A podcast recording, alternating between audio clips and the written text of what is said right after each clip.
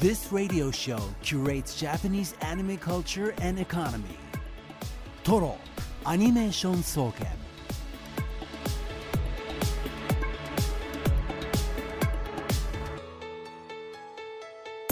ラジオをお聞きの全国のアニメファンの皆さんこんばんは静岡市駿河区トロにあるトロアニメーション総研今夜の当直研究員青木龍太です同じく当直研究員の渋谷香音ですそして首席研究員はこの方ですこんばんは、えー、恥ずかしながら戻ってまいりました、えー、首席研究員でアニメ評論家の藤津亮太です。3週間ぶりのスタジオ直し出演おめでとうございます。え ーちょっと、はいはい。電子の妖精になってしまったかと思いましたよ。ね もうコンピューターの中にしか意思のない人みたいな。で東京国際映画祭のお仕事のため、はい。2週間ほどねここいなかったです。ここ数週間いなかったですけれども、い、かがでしたか？あまああの今回から外国作品を取り上げるようになってそれの効果はあったかなと思いましたね。はい。結構にぎわってました。あのまあ、コロナのねあれの情勢の変化もあって今年は映画祭全体で結構、まあ、人が増えたんですね。上映本数も増えたし、うん。あと海外から来るゲストの数も増えたのでそういう意味ではかつての規模を取り戻したという感じになりつつあるんですよね。本当にお疲れ様おでした、疲れ様でした。さてトロアニメーション総研毎週アニメについていろいろな角度から分析したトロアニレポート作成のため今夜も一般研究員であるリスナーの皆さんからの情報を集めています。今夜のテーマ発表しましょう。こちらです2023年秋アニメです今期の秋アニメ静岡が舞台のものもいくつかありますが今のところ皆さんのお気に入りは何でしょうか？注目作品ここがいいなどなど今年の秋アニメにまつわる考察感想をお願いします。レポートは X メールでお願いします。番組 X は「ハッシュタグカタカナでトロアニ」でつぶやいてください。メールはトロアニアットマークディジ SBS.com TOROANI アットマーク DIGISBS.com でお待ちしています。ラジオネームじゃらんきゅうさん岩田市から。2023秋アニメ。星屑テレパスをおすすめします、王道を行くキララ系アニメです。登場人物がみんな可愛いのです宇宙オタクで陰キャぼっちの海香ちゃんのもとに自称宇宙人のゆうちゃん。副学級委員の春乃ちゃんが集まり宇宙を目指してロケット作りに励みながら友情を深めていく。キャッキャウフフなお話です。静岡市を舞台にしているのでペットボトルロケットを打ち上げる海岸には富士山が描かれていて4話にはドリプラと思わしき施設も登場しているのは嬉しいポイントです3話からは勝ち気でツンデレツッコミ属性持ちのまたたきちゃんが登場して本作がますます面白くなりそうな予感がしていますということでねまさかキララ系で静岡来るんだっていう、嬉しいですよね知ってメイるンの舞台風景がでねしかもね、うん。そうなんですよ。本当に4話のドリプラはどう見てもドリプラで。ねえ。隠しきれてないドリプラ感が。隠しきれてないドリプラ感 おでこパシーっていうね、あのなんかデコとデコをくっつけてはいみたいな、お可愛いちょっとねキララっぽい、はい。そうキャッキャウフなところがね注目の作品ですね。はい。続きましてラジオネーム銀さん。やあリュウタ遅かったね。え？どうせ呪術廻戦の話をするんだろ だって？五条さん今の。きっしょ。なんでわかるんだよはいというわけで秋アニメも引き続き「呪術廻戦渋谷事変編」を押していきます。1話逃すとどんどん舞台が変わっていくので追いついていくのに必死でこれが無料空所かと上後もびっくりな展開に毎週ハラハラしています。この上後ですが先の戦いで五条悟にコテンパンにされましたが渋谷においては一級術師が2人いても勝てないくらいの強さであることが判明してこれまた驚きでした。呪い妖怪日本式のハロウィン秋という季節はジャパニーズホラーにうってつけな空気感が漂っている気がします。というわけでこの方はあれですよね。すごい呪術廻戦を推している、冒頭のあれは五条なんですか？あこれはゲットするゲットの陰賢弱陰ですね陰賢弱だと思いますあのーこの間渋谷でバトルやってたじゃないですか、はいはい。渋谷の駅で。やあれ我が家渋谷乗り換え駅なので、うん。一番近くでよく使う乗り換え駅なのでお。あの息子が出てるって言ってそこだけあの今のテレビで再生してくれました。あすごい。そしたらもうみんなで「あああそこのトイレ!」ってなってわかるんですう。そう。忠実に描かれてるんんだ。うなりわましたね、うん、あとあの、名前忘れちゃった。あれだよね火を吹くやつだよね。ジョーゴですジョーゴ。そうあのうん。あのキャラさ、はい。本当にあの見た目あんま可愛くはないんだけどさでも愛されてるよね。そうですよ。もうあのかわいそうなキャラクター、うん。めっちゃ強いのに、ね強かったんだ。当たっちゃうから弱く見えるっていう。そうなんです。報われない。強かったんだ、はい。えー今日も皆さんからたくさんレポート届いていますので後ほどもゆっくり紹介していきます。はい。さて今夜のゲスト研究員なんですが SBS テレビのアニメ編成を担当しているうん。静岡放送編成業務局の高橋大輔さんが7時半頃から登場です 身内。今日なので、うん。全員このスタジオにいる状態でお送りすることができるという久々です。ね。ちなみに僕大学の授業でお。アニメビジネスというかアニメ産業の話してる時にテレビの話をするわけですよ、はいはい。はい編成局がいかに偉いかという話をしてますからね。ちょっとなかなか編成って何かわからない方も多いと思いますので今日あの、こうラジオをね普段お聞きくださってる皆さんですけどテレビの内側ってどんなのかなっていうのをね 多分話してくれると思いますので僕がずっとあの編成の T さんって言ってた人です。はい。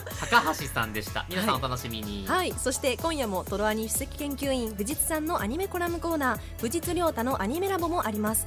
今日はこの後のトロアニニュースの後からの放送になります。今日どんな報告でしょうか？はい。まあなのでですね新アニメの歴史を流れを読んでまあ歴史というにはあれなんですけれどポイントをかいつまんで解説していこうかなと思っております、はい、はい。皆さんお願いします。藤津さんのアニメラボもお楽しみに。それではトロアニメーション総研スタートです。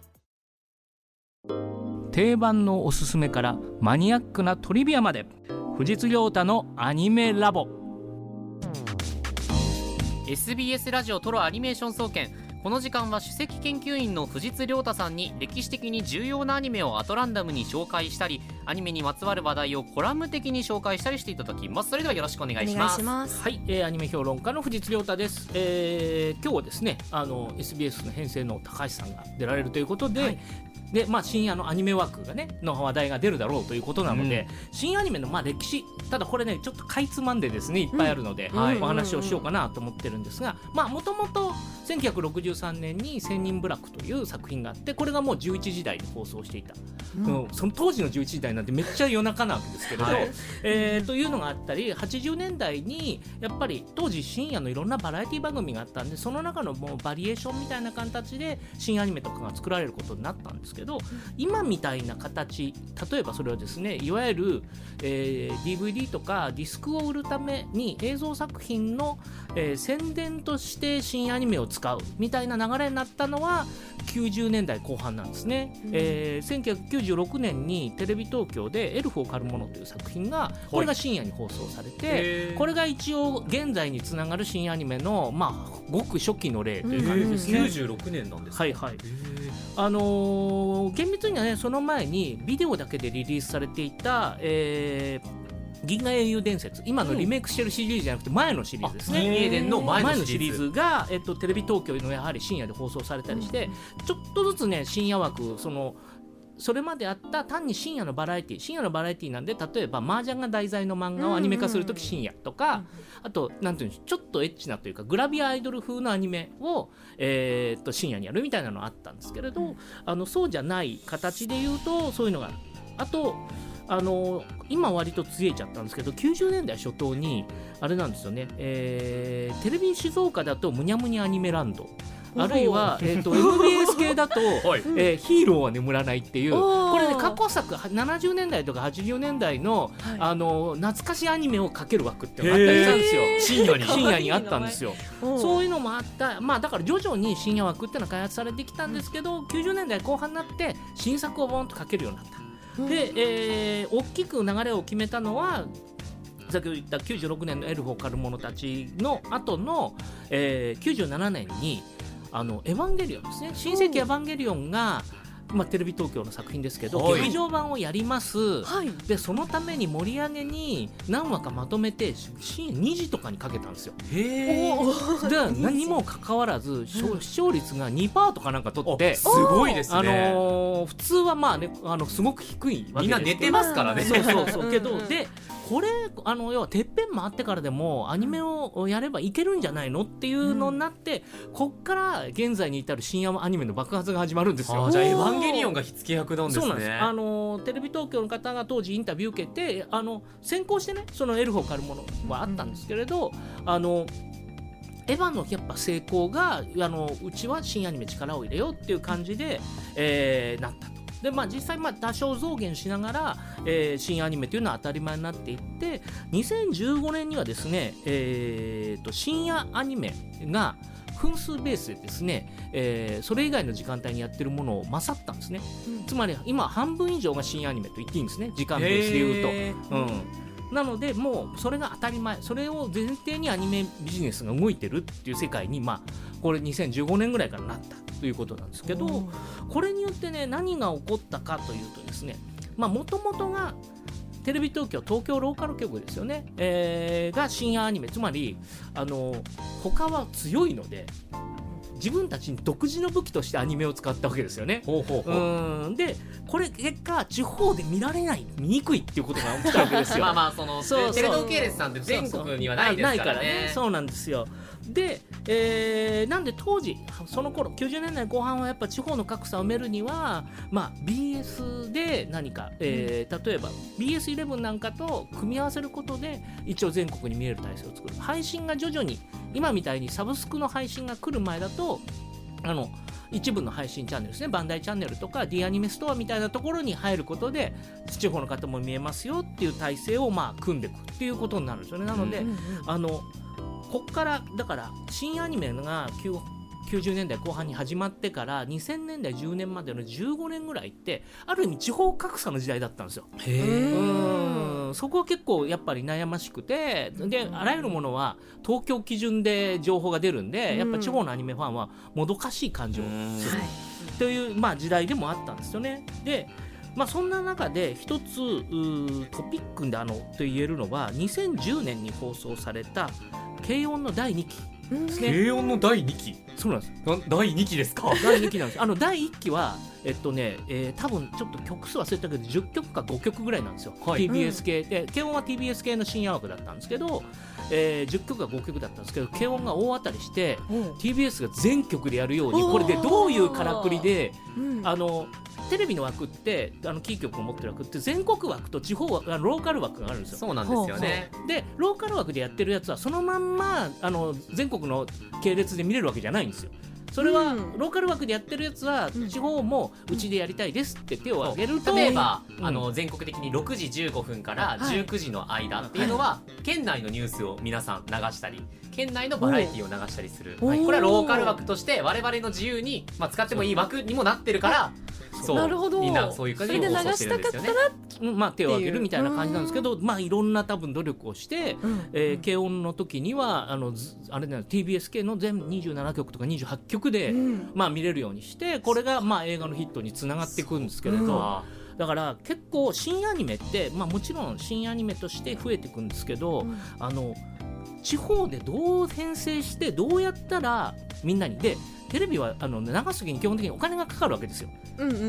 お金を出して、えーかけてもらう、でよくわかりやすく言うと制作委員会がその枠を買って、その子にアニメを流すっていうやり方をやってるので、えーかける曲が増えると費用がかかる増えるわけですよ。うん。うん。で、あのー2000年代前半はそこそこの対策だと10曲ぐらいの新用アニメ。全国10曲ぐらいで見てたんですけどやっぱりね徐々に減っていくんですよ。あーやっぱりお金がちょっと。ね最近だと3曲ぐらいがまあ多かったりとかあの規模によりますけどね、えー僕2000やっぱ2012、3年ぐらいに聞いた話だと当時ですけど当名阪で3曲抑えると世帯カバー率50%ぐらいだって聞いたんですよ。へえあえー、そうなんですか？そう世帯カバー率は50%でそこから、えっと、九州と北海道を入れると60%ぐらい。でこっからあとは1曲増やすごとに2%ずつぐらいだ。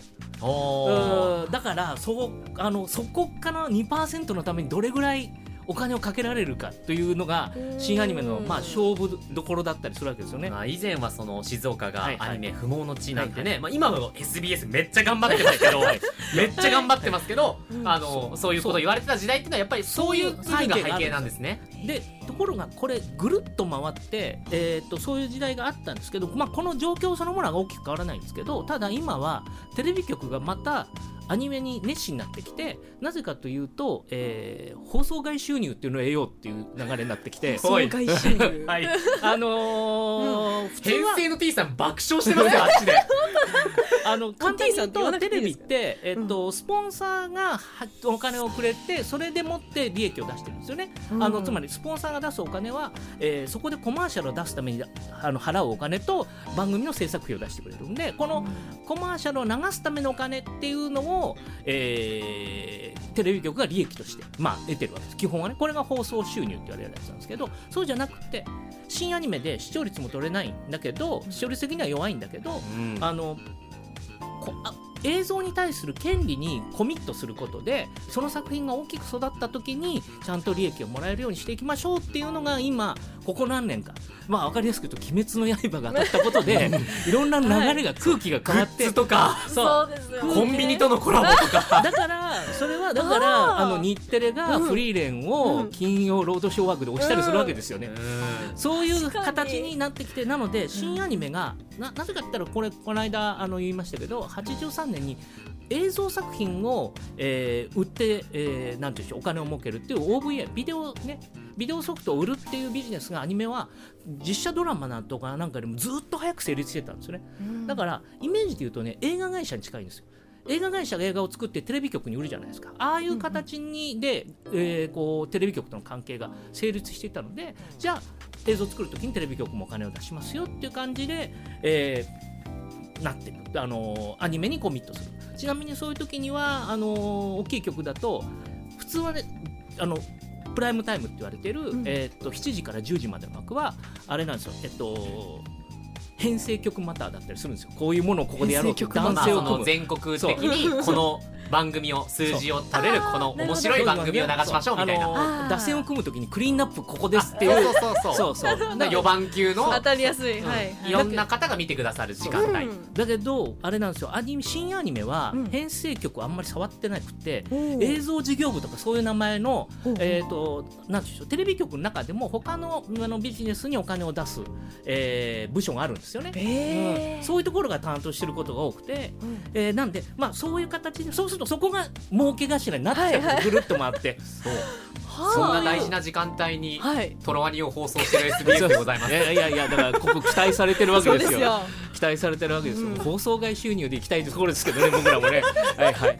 この番組もですけどこのね。番組もね。そうそう。というような大きな流れがあるので、僕本当に今期 SBS あで SBS で、あのあれだけアニメやってるのを見るって僕がごいですよ。まあかつて静岡で勤めてた頃とか、全然そんなことなかったしさらに言うならもう親の TBS がもともとアニメに薄かったんですよ歴史的に。うん。そういうのもあるからすごくあのいい時代だなと思って まあそこに結びつくような感じで、えっと、今日、まあ、新アニメのですね主にビジネス面の作品についての細かいあれはあれまたね別の機会があったらまたそこでこすろうと思いますので、はい、今日は SBS ドヤ顔でトロワニ自分たちの話していきますんで申し訳ありませんがよろしくお願いいたします。藤さんありがとうございました。ありがとうございましたそれではここで This radio show curates Japanese anime culture and economy. Toro Animation Soken. えーさてここではゲスト研究員をお招きしております今夜ゲスト研究員として登場するのは SBS テレビのアニメ編成を担当しています静岡放送編成業務局の高橋大輔さんです高橋さん こんばんこんはばんはこんばんは。あの SBS テレビ編成部の高橋大輔と申します。今日はよろしくお願いいたしますラジオ初めてですか？初めてですね。結構緊張してますよ。はい高橋さんって今 SBS で言えば誰と同期くらいですか？えっともういないんですけども、内山えりかアナウンサーとあ同期でしたね。なるほど、お知り合いですもしあの僕らの大先輩にいらっしゃる「あいまいもこ」っていうね番組をはいラジオでははい。担当されておりますけれども、まあ高橋さんは皆さんの前にあのラジオなのであんまり説明できないですが イケメンです。そうですね。はいイケメンですはいあめっちゃ答えにくそうにしてる です。ですが今日はアニメの話をたくさんしていただこうと思っております、手前味噌にはなるんですけれどもここ最近 SBS テレビのアニメ編成地方局としてはかなり力入ってるんじゃないですかそうですね。はい。今先ほど藤井さんからもお話あったように、まあそんな理由もあるんですけど、あととあるところだとこうアニメと SNS が結構親和性があるみたいな話を聞いたことがあって。でこんだけ今デジタルとかが流行ってたりするんでなんかこうアニメ増やしたら新しい何かつながりできるかななんて思って一応今年の4月から、新アニメを増やしている次第です。でこの4月からそのアニメロックともともとね放送したものがスーパーアニメロックとなっておりまして、うん。1234567本ぐらいですか今 SBS テレビで流しているのは。深夜はい。ローカルと、まあ、ネットも含めると8作品流させてもらってますね。どんな作品ごしょを流しているかご紹介していただはい、けますか、一応この秋からはですね、えー、と月曜日はあのフォーミュラ4を舞台にしているオーバーテイク。で火曜日はあのヒプノシスマイクの日記で水曜日はあのイニシャル D の後継作と言われている MF ゴーストと、まあ、その次に鴨の橋論の禁断水記、えー流してまして木曜日はあと東京リベンジャーズ、えー流してましてで土曜日は星屑テレパス。でこれがまあ大体ローカルなんですけど、はい。うんまあ、あとネットで言えば呪術廻戦と,、えー、と金曜日のアンデッドアンラック含めればまあ8作品って形にはなってます。ちょっとネットで言いば多分みんなわからないじゃないですか まあさっきねちらっと言った全国で流してる枠っていうのがアンデッドアンラックということですね、この全体のこうラインナップを見てみてどういう意図で並べてみたんですか？いやなかなかちょっとコントロール難しかったんですけど、まあ、できる限りこう静岡県舞台のものだったりとか、うんまあ、結果的になんですけどちょっとまああのモータースポーツものうん。でちょっと締めくくろうかなということで今こんな形にはなってるう形ん。特に注目されている作品ありますか？一応まあ個人的にはですけどあの MF ゴーストと、えーオーバーテイクは、はい。えー私も注目しているところです。どんなところが？えーそうですね。特に MF ゴーストなんていうのはあのイニシャル D の後継作で、まあ、私もイニシャル D 好きだったんですけども、えーまあ、それであの自作ができるってことだったんであの流してみたいなってことで、はい、ここまで来れてる状況ですね。高橋さん実生活でもイニシャル T に影響されてるんですよね。そうですね、まあ、本当にイニシャル D 好きでして車好きでしてこの MF ゴースト、えー、と漫画が始まった時に第1回読んでこれだと思いまして、これだ。えトヨタ86を買っちゃいました、MF ゴーストでトヨタ86買っちゃったんですか？そうなんですよね、はい。高橋さん結婚されてますけれども、そうですね。はい。怒られませんでした、まあいろいろありましたねまあある意味究極のねグッズ的なものですからね。うんそうですよね。うん。だって。お揃い？お揃い。お揃い。すごいな。いやでもそれが静岡でこう放送されてるっていう第1話をこうリアルタイムで見たときに、んなんかすごく感無量だなと個人的には思いながら、えー見てました。ね。それからまあ静岡市小山町ももしくは御殿場市あたりをね舞台にします。オーバーテイク。こちらも面白いですよね。そうですよね、本当にこう多分スピードウェイ富士スピードウェイに出てくるまあわかんないですけど広告の辺とかも多分リアルに多分描かれてて本当にこう自分が走ってるかのように描かれてるので第1話からすごく疑問にかれたなと思ってます。うん。オーバーテイクもね今日たくさんメールをいただいているので後ほどちょっと紹介していくんですけどなんとですねオーバーテイクの監督青木 A 監督がですねはい。来週トロワに出てくださることになりました。すごい無事決まってよかったですよね。ねえ。これは藤津さんのご尽力のおかげですごいですねなんですけど本当に。あの僕も別のラジオ番組でオーバーテイクを押すくらいですね今期はちょっとハマっておりまして非常にね注目というところなんですけれどもあの編成編成って我々さっきからね言ってますけれども改めてなんですか？編成って何の仕事をされる？って言ったらですね僕一応編成業務局アナウンス部所属なので ちょっと怒られないかなとか思ってるんですけど改めて編成って何する仕事ですか？いやとっても、まあ、僕もちょっと説明下手なんで難しいんですけど、まあ、テレビの、ね、番組をこうどう並べてってどういうふうにこう皆さんに見てもらうかみたいなことを、まあ、日々考えながら、まあ、もちろんアニメだったりとかバラエティドラマみたいなところを考えてやらせてもらってる部署にはなりますね。その考えてなんていうかたくさん放送する時間があるわけですよねこうはめていく感じなんでパズルみたいな感じなんですか、まあそうですね。簡単に言えばパズルですけど、ね、こうな何でもどこでもいいっていうわけじゃない、まあ、時間帯とか、まあね、見ている人もこう想像しながらこんな作品どうかな見てもらいたいななんて思いながらやらせてもらってますね。うん。なんか打線を組むみたいな感じがあるよなと思ってるんですよね。そうですね。おっしゃる通りですね。結構アニメの春夏秋冬ってマイクールマイクールあるじゃないですか。大変じゃないですかいや正直大変ですね。いや本当に10月はうまくこうまあハマったという言い方はあれですけども、こういろいろな作品が揃ったなと思うんですけど、なかなかマイクールマイクールっていうのは難しいので、いろいろ宿泊してる毎日ですね。高橋さんってもともとはアニメめちゃくちゃ好きってわけではない？そうですね。そんなにまあまだこう10年ぐらいしか経ってないかなってぐらいなんで。まあでも10年アニメ好きだったら十分か、うん十分。でもやっぱ 王道ですよ。すよドラゴンボールが好きとか、はい。ね、本当に昔静岡って夕方でドラゴンボールとかキテレツ大百科とかやってて、うんうん。本当にそういうのを、まあ、見てたっていうレベルなので。え影響を受けた作品ってありますか？うん、でもそういう意味ではきっかけにアニメのそのきっかけになったのは、あの下着と サイコパスかなと思ってて。まあ、王道の王道ちょっとあの、うん。ドラゴンボールを王道と言った人の王道ではない気がするんですけど。きっかけになったのはまあそこかなと思ってますね。なんでですか？いやだからなんて言うんでしょう、まあ、もちろん下着はこうタイムリープものだったりして、まあ何回も何回も見ちゃいましたし、うん。サイコパスなんか本当にストーリー重厚ですし、うん。なんてこう違う目線で見てたらたまたま声優さんが一緒だったりしてて、あなんでこんなに作品のテイスト違うのにここ一緒なんだろうとか、うんで今度制作会社さんとかにこだわると、あここの会社さんとここ一緒だってなってくるとどんどんどんどんハマっちゃってて、まあ多分きっかけっていうとまあそこの2つからかななんとは思ってるんですけど。うんうんそれからちょっと今日はねあの経済を久々にキュレーションしているこのトロワニですけども あのねあの冒頭のナレーションで言ってるけどほぼ経済触れない番組じゃないですすよ。でも今日はねちょっと放送外収入とか そのあたりもねうん。やっぱり多少はまあそういう部分も考えて編成するんですかね。そうですね、まあ、藤井さんおはしおはいおっしゃったようにそういったところも考えつつやってますね。まあそこはねビジネスですからね、まあやっぱそですね。そうこも考えてっていうのが大事だとは思うんですよね。うん藤井さんから見て今の SBS のアニメ編成どうですか？評論家の方から見て。僕ね実はね南市町地域に巣立ってたんですよ。藤枝のとある地域のはい。南市町地域で入ったのが SBS だけなんです。よで全然アニメをやらない曲だったんです当時。ん。僕子供の頃。なのであの天国かよっていう感じですよねこれ見るとね 本当に、えーであのあのネットで強い作品がね並んでるのもいいし、うん。あのチョイスもいい感じなんですよね。いろんなパターンがあって甘いの辛いのある感じで。そうですね、いろんな種類はそう。なるべく揃えようかなと思って、うん。あやっぱり甘いの辛いのみたいなその あの、まあ、いわゆる男性受け女性受けみたいなことも考える、そうですね、できる限り意識できたらなと思うんですけど、うん。まあ、ちょっとね、すべてコントロールが難しいでも時もあるんですけど、でそういう部分を狙ってやっぱり多分鴨の橋論の禁断推理を水曜日に編成して。ええ。でええ。えなので私の方えいやいやいやうん渋谷カノンといえばジョジョか鴨の橋論じゃないか今は。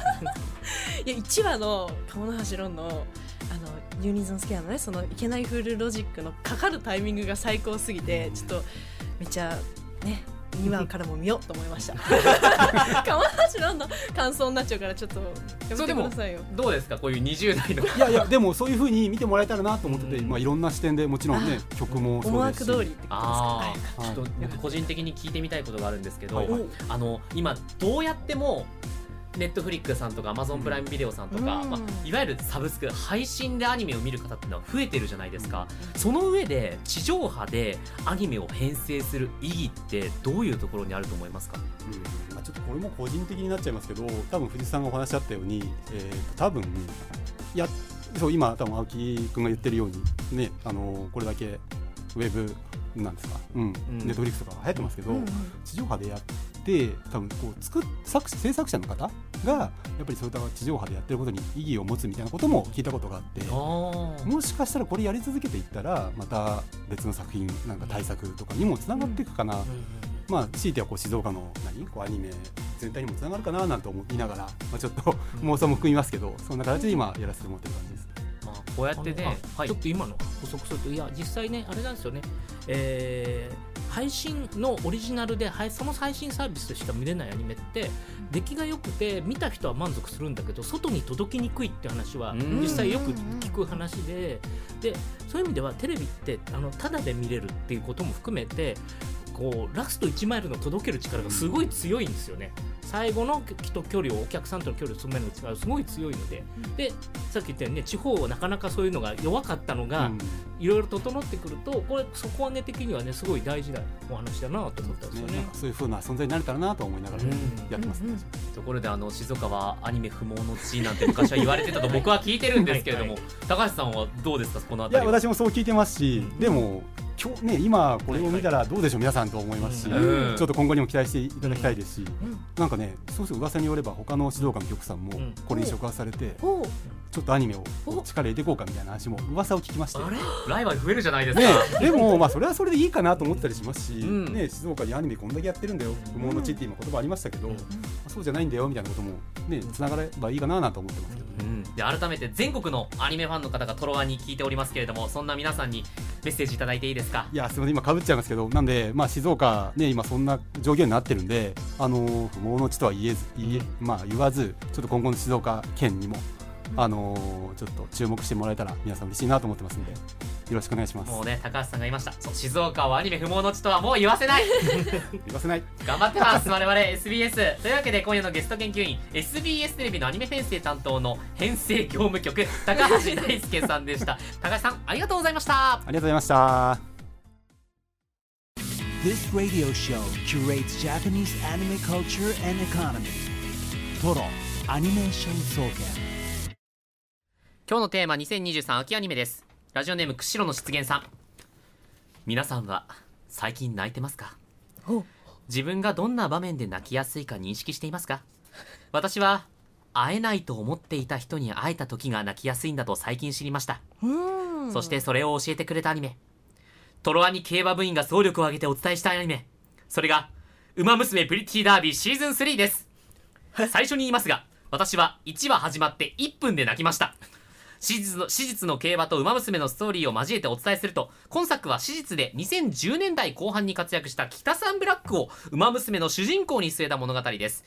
この時代の競走馬複数人で出資をしたクラブ所有の馬が大活躍したしていた時代で権利の問題上登場が難しいとされていた競走馬があまりにも多くストーリーの都合上登場しないと話が進まないライバルもいたため 放送前は内心盛り上がりに不安を感じていました。うん。しかしその不安を吹き飛ばすかのごとく1話開始後すぐに当時最強を誇った馬娘がサプライズで登場、ドゥラメンテかな、うん。えー、レースでそのな馬娘の名前が呼ばれ有名なフレーズ「これほどまでにそ強いのか!」が実況の口から登場した時に私は朝会社に出勤する前から大泣きしその日は10回以上そのシーンを流しましたその後も発表されていなかった馬娘が次々と発表されており、え某三冠馬娘の名前が登場したいと、5話しか終えていないにもかかわらず、毎週のサプライズにドキドキしています。うん相変わらずのレースシーンの迫力もあり、泣けるスポコンアニメの座を確立しつしつつあるのかと思います。岩戸の山城提督さんからも、えー力の入った月ものをいただいております。3話にはゴールドシップの救務員今波さんらしきおじいちゃんが映されたり4話には農作業をする東海帝王役のマチコさんらしき人がいたり最新5話では立山アナにも出たりするなどとにかく人や物にたくさんのネタが入っているので2週以上楽しめるのが素晴らしいポイントです。最後に私が「ウマ娘3期」をまとめると北ちゃんとネイチャーを組ませた人は神じゃないか。ウマ娘万歳！万歳それからビノクロさんもダイヤモンドは砕けませんという里のダイヤモンドのセリフを聞いて一気にファンになってしまいましたと。いうようなものもたくさんいただいております。まあ3期も始まったらみんなを熱くさせてますよね馬娘、びっくりしたんですけど天皇賞春っていう結構史実では激アツレースがあるんですよ。めっちゃあっさり描いてるんですね。え逆にって。ー、もうなんか23分とかでエンディングのみ。エンディングだけ？でもやっぱり多分この「まあ、馬娘」のこのさ、シーズン3は里のダイヤモンドっていう馬と北サンブラックの、まあ、ストーリーなので多分その2人の対決とか、歴史を描いていく上では多分そんなに確かに重要じゃないかもしれない、うん。北サンブラックにとっては本当にすごい一生うん。なんですけど、まあ、このね過程もすごくいいので、こまあ、あれ先ほどもありましたけどあとデュラメンテがね名前が出ないんじゃないかとね、うんそうなんですよね。ファンの間で気を揉まれてた案件でしたけどねまさかのどうどんな形で説得が成立したのかね、うん。まあ、本当にねに、まあ、馬娘がねおそらく史史実の競馬をねかなり盛り上げてる部分もあると思いますから、このまま頑張ってほしいですね、うはい。続きましてラジオネームクワトロさん注目している2023年秋アニメは MF ゴーストです。イニシャル D の後の世界を描いた自動車アニメガソリンエンジン自動車の製造が中止された世界でガソリンエンジン搭載のスポーツカーで公道を走らせレースするというストーリー。主人公はカーレース MF グランプリに出場するために日本に来た片桐かなた19歳、うん。えーイニシャル D の主人公藤原匠から伝授されたドライビングテクニックを駆使してスペック的にライバルより不利なトヨタ 86GT で勝負する彼方がどこまで速くなるか楽しみなアニメです。というわけで、えー足長おじさんラジオネーム足長おじさんからも、えもしも70年代に MF ゴーストが放送されていたらアニメ史に残る名作になっていたかもラジオネームブニャーンさんは今作を見て感じたのは技術の進歩ってすごいなってことです。初期のイニシャル D は車の動きに違和感しかなかったです。もちろんそれでもすげえすげえ言って見てました。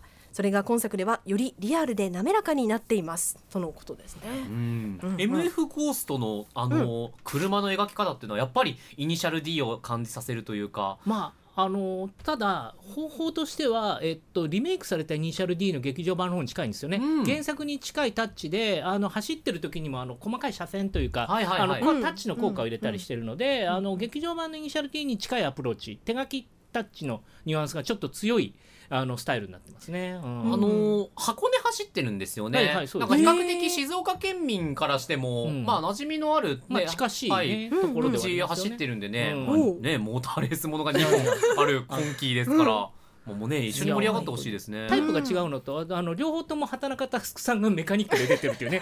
えー。そう、そういうところは面白いですけどね。なるほど続きまして梅土玲さん今回同人誌を原案とした2023秋アニメを推薦します、うん。16ビットセンセーションアナザーレイヤー。美少女ゲーム大好きイラストレーター秋里木の葉が2023年から1990年代へタイムリープしてゲーム制作に関わる物語。原作同人誌とは異なるアニメオリジナルストーリーで1990年代の美少女ゲーム文化の黎明期から過渡期にかけてをフューチャーした物語を展開します。うんうん。ヒロインはいわゆるアホの子です美少女ゲームの情熱だけで物語をこじ開けていくめんどくさい娘ですが当時の固定観念のない自由な雰囲気の中で冒険する独特な作品放送途中なので詳細省きますがトリガーになりそうな名作ゲームが作中にはい。わんさか出てきます世間では美少女ゲームと言っていますが本来あえて言うなら18禁のエロゲーです今ではエロがない美少女ゲームが主流なんでしょうが当時はどんなゲームでもエッチなシーンさえあればいい。家庭用ゲーム機ではありえない内容もエロがあれば何でも許される自由な土壌がありました。そして、しかし、えーっと、16ビットセンセーションアナザーレイヤーは当時の美少女ゲームの誕生と成り立ちをうまくインスパイアした形で、ポンコツヒロインの、えー誘い文句、守くんも一緒に美少女ゲーム作ろうの誘い文句、ん現代の閉鎖感とは対極のアホの子ならではの一言ですが、時代がどれだけ変わろうと情熱に対するマインドは今も同じかもしれません。ということですね。えー、黙々駅長さんからもいただいておりますし、アヒルパパさんも、これは9月に京都で開催された京マフで、うん。おえーブースが展示されていはいたということなんですね。いやーあれですよね、まあ、その世代の人にぶっ刺さる、ちょうどだから80年代生まれぐらいの人たちじゃないですかね、えー18禁ゲームやっていいのかどうかわからないような年齢の人たちが、でもそれで、あのなんていうの、ある種カルチャーのフロンティアみたいになってたんですよ、そこが。うん。あのテキストノベル系でいろいろテキストの実験や物語の実験が行われていたのでそこの影響を受けた人たちに多分めちゃくちゃぶっ刺さってるだろうなっていう感じですよね。そう。確かに当時のねエロゲー文化ってね、話でしたけど、まあフェイトなんかはまさにね、そこから派生して、うん。うんうんうんね、ここまで来た作品ですから、まあ、そういう意味ではねその歴史を振り返るかつ昔を振り返られる、えーアニメなのかもしれません。石野さんもすごく面白いっておっしゃってました。続きましてラジオネームシュラスコさん。今期気になっている作品の一つが鴨の橋論の禁断推理です。